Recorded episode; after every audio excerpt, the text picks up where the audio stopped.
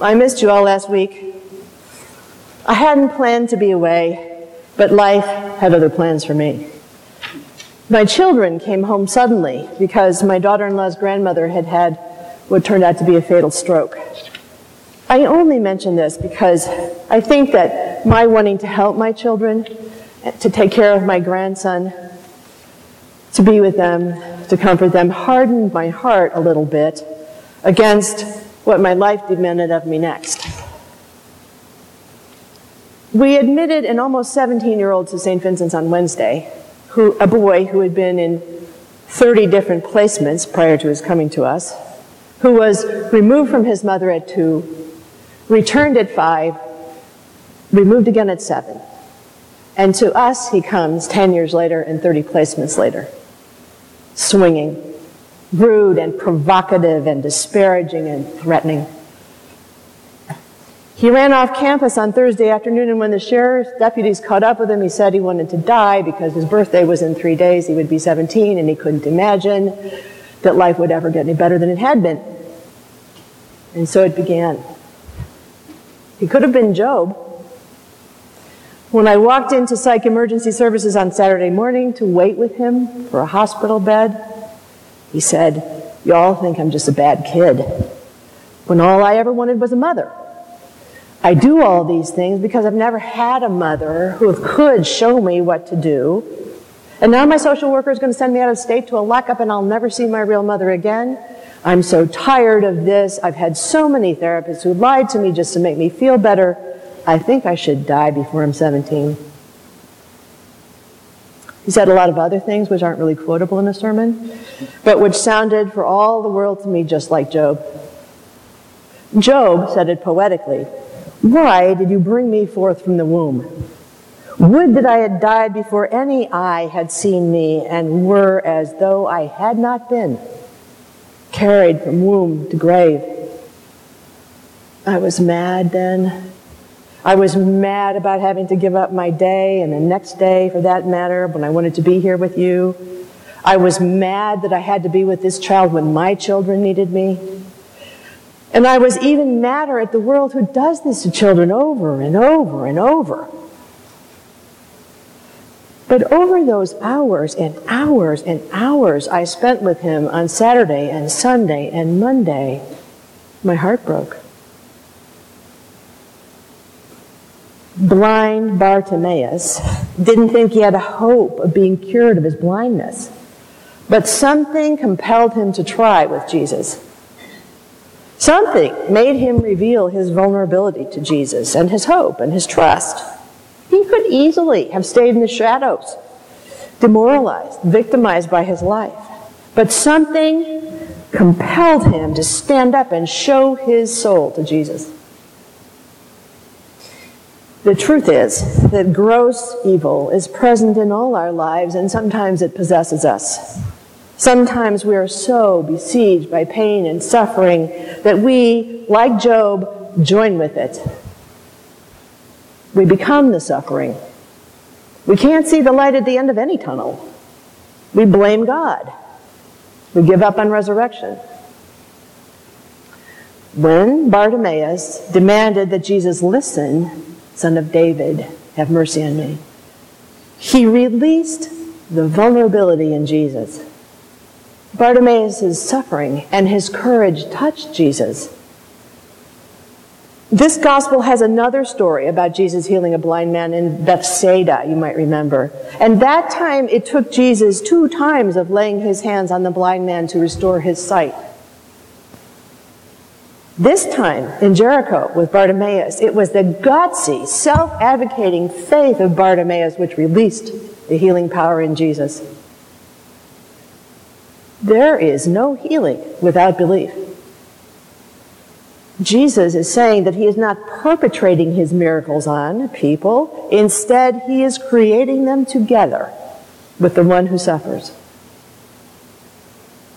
When Job says to God that he is sorry that he thought things ought to go the way Job wanted them to go and not God's way, God is touched in the book of Job, the author takes pains to tell us that God has always had faith in his servant Job, And although God allows Satan to have his way and test Job's faith by those horrible things that happened to him, God always believed that Job's connection with God would prevail. So it is when Job asserts himself, asking to be heard, asking to be answered, God reminds Job that although there is suffering in the world, there is also freedom. There is suffering and there is choice. And there is redemption from suffering. And Job says that God is right and God's heart is open to him in that moment, that intimate moment, and God and Job's life is fully restored. Well, it's poetry after all. He cannot have his children back. They are dead. And that is the deepest message in this passage.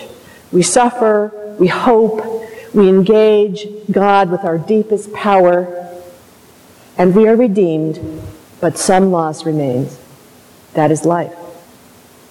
We and God are in a state of constant evolution. God is not a puppet master doling out rewards and punishments regardless of its impact on us.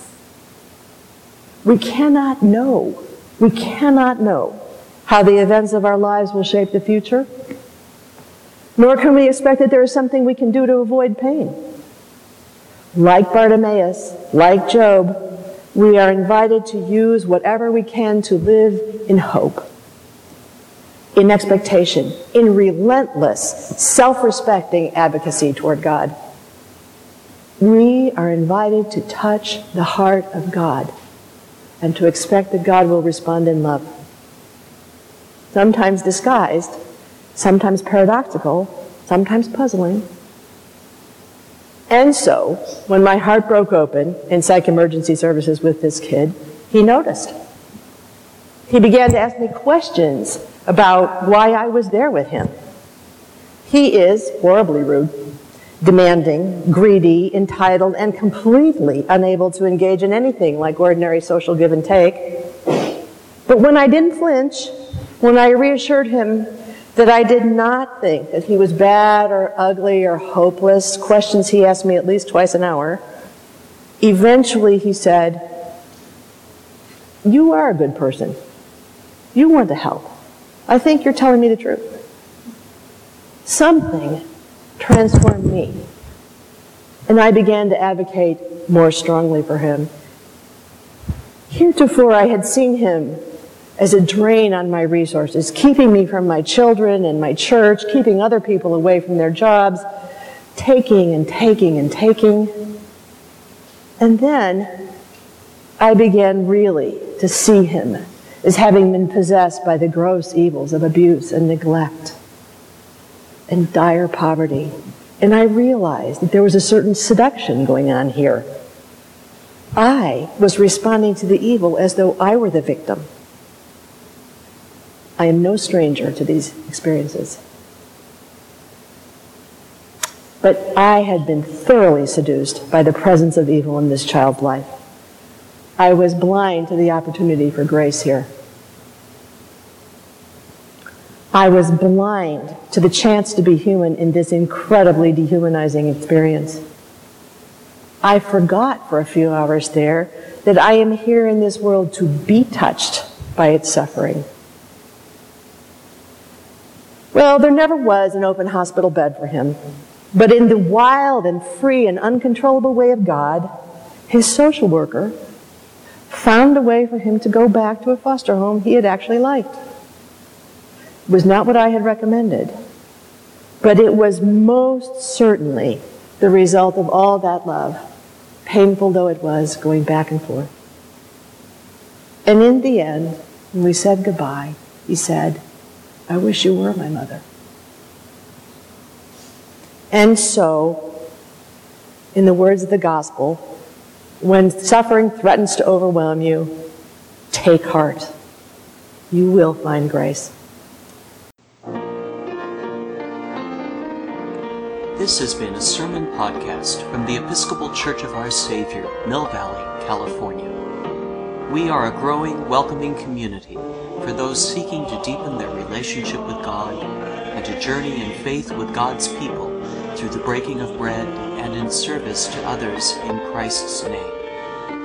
You can reach us by phone at 415 388 1907 or visit us online at oursaviourmv.org.